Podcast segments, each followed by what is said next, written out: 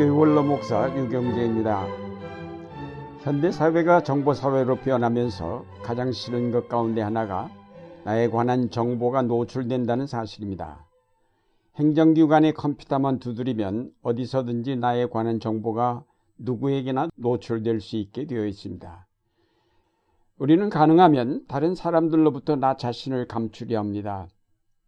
그래서 우리는 가능하면 나 자신을 보호하기 위한 보호막을 겹겹이 둘러치는 것입니다. 우리는 높은 담을 쌓고 문을 굳게 닫아놓고 좀처럼 다른 사람에게 문을 열어주려 하지 않습니다. 남에게 나를 개방한다는 것은 여러 가지 위험 요소를 안고 있기에 사람들은 가능하면 자신을 드러내려 하지 않습니다.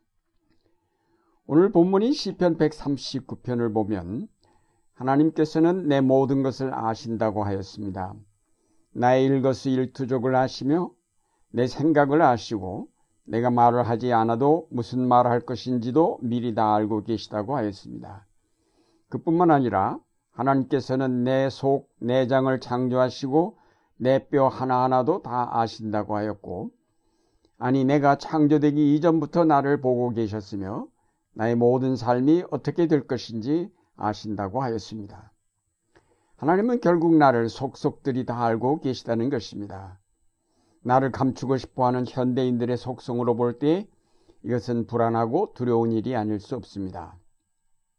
에덴 동산에서 아담과 하와가 죄를 지은 이후 벌거벗었던 몸에 무화과 잎으로 그 몸을 가리고 하나님 앞에서 자신들을 숨기려 하였던 것처럼 우리 인간들은 하나님께로부터 도망가기를 원하며 자신을 감추려 합니다.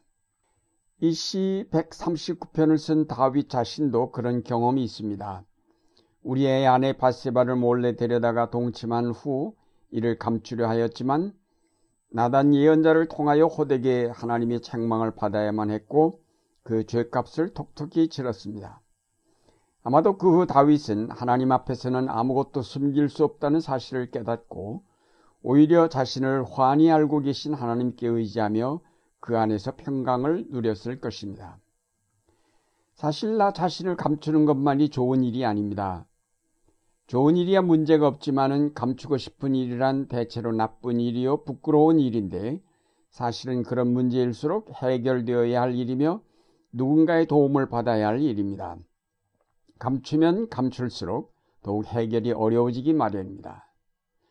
어쩌면 현대인들이 병드는 까닭은 너무 자신을 감추고 있기 때문인지도 모릅니다. 남모른 고민들을 계속 안고 끙끙 앓을 때 그것이 병이 되어 돌이킬 수 없는 파멸에 이르게 됩니다. 우리 믿는 사람들은 바로 이럴 때 하나님 앞에 나아가 기도를 함으로 문제 해결을 받습니다. 하나님이 나의 모든 것을 아신다는 사실이 이런 때는 얼마나 감사하고 기쁜 일인지 알 수 없습니다. 내가 일일이 내 사정을 고하지 않아도 하나님께서 내가 왜 엎드려 울고 있는지, 내가 왜 그 앞에 나가 기도하고 있는지 이미 알고 계신다는 사실은 문제를 안고 있는 내게는 정말로 큰 위안이 아닐 수 없습니다. 도시에 사는 현대인들의 삶은 목사의 신방을 한편으로는 거부하면서도 또 한편으로는 원하기도 합니다. 도시 속의 삶이란 다른 사람과 완전히 차단된 삶이기에 의논할 상대가 없습니다. 그런 중에 그래도 목사에게는 자기 사정을 이야기하고 기도받고 싶은 그런 심정들이 생겨나게 되는 것은 어쩌면 자연스러운 일일 것입니다. 그러나 목사의 신방은 어쩌다 한 번 있는 일이기에 그것만 가지고는 문제 해결에 도움이 되지 못합니다. 결국 직접 하나님께 나아가는 것만이 문제 해결의 길입니다. 목사에게는 깊은 이야기까지 다 할 수 없었는데 하나님께서는 미리 그것까지도 알고 계시니 차라리 그 앞에 나아갈 때 편안한 마음으로 기도할 수 있게 됩니다.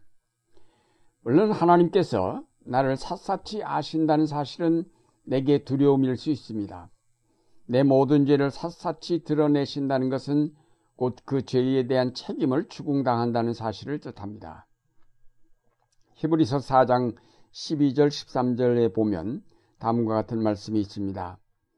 하나님의 말씀은 살아있고 힘이 있으며 어떤 양날 칼보다도 날카로워서 사람 속을 꿰뚫어 혼과 영을 갈라내고 관절과 골수를 갈라놓기까지 하며 마음에 품은 생각과 의향을 가려냅니다. 하나님 앞에서는 아무것도 숨길 수 없고 모든 것이 그의 눈앞에 벌거숭이로 드러나 있습니다. 우리는 그의 앞에 모든 것을 드러내 놓아야 합니다. 날카로운 칼날로 비유된 하나님의 말씀은 결국 우리의 모든 것을 들추어내어 그 잘못을 지적하고 회개하게 합니다. 속속들이 하시는 하나님 앞에 나아갈 때에 우리는 아무것도 숨길 수 없습니다. 나의 모든 죄와 부끄러움이 그대로 드러날 수밖에 없습니다.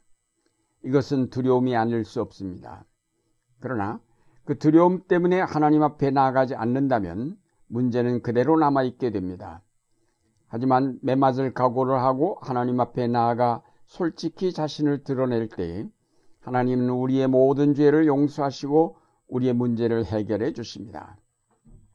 히브리서 4장에 보면 위대한 대제사장이신 하나님의 아들 예수님이 우리에게 계셔서 그가 우리의 연약함을 담당하셨기에 이제 담대하게 그 은혜의 보좌 앞에 나아가자고 권면하였습니다.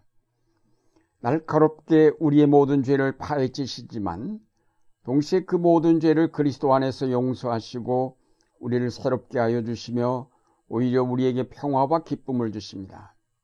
나를 환히 알고 계신 하나님 앞에 나를 감추며 그를 피할 것이 아니라 오히려 그 은혜의 보호자 앞에 담대히 나아가 나 자신을 그대로 드러내라는 것입니다.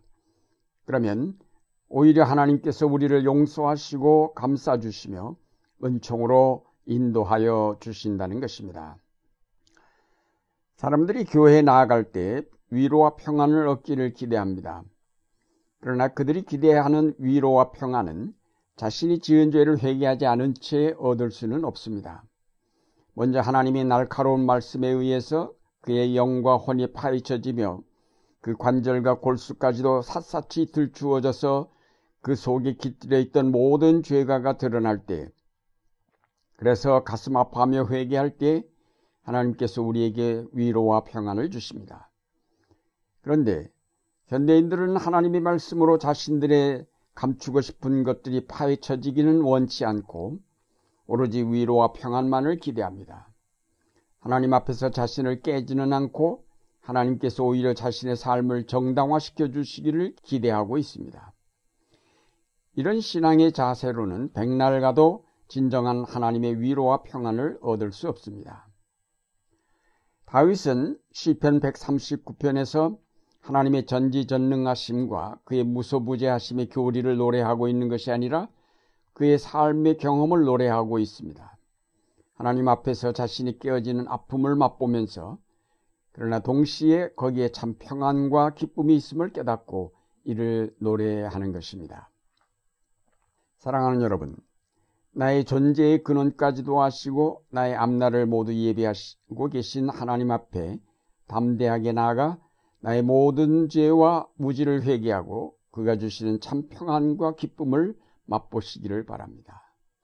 나의 문제를 아시며 그 문제의 해결점을 아시는 하나님 앞에 나아가 기도하십시다. 나를 환히 알고 계신 하나님, 그래서 나의 모든 삶을 온전케 하시며 평화로 이끌어 주시는 그 하나님께 감사와 찬양을 드립시다. 내가 어디로 가든지 거기 계시며 내가 무엇을 하든지 늘 함께 계시는 하나님. 내가 악의 길로 빠지지 않게 지켜주시고 모든 적대자들의 손에서 나를 보호하여 주신 하나님께 감사와 영광을 돌립시다. 내 문제를 해결해 주시며 내 근심 걱정을 맡아주시는 하나님께 큰 소리로 감사의 찬송을 부립시다. 다시는 그를 피할 필요가 없고 그 안에서 오히려 개방된 밝은 삶을 누리게 하시는 하나님께 기쁨으로 감사의 제사를 드립시다. 이제 불안한 현대의 삶 속에 늘 평화와 위로와 기쁨을 주시는 하나님이 함께 하심을 감사하며 그에게 늘 영광을 돌리시는 여러분의 생활이 되시기를 바랍니다. Música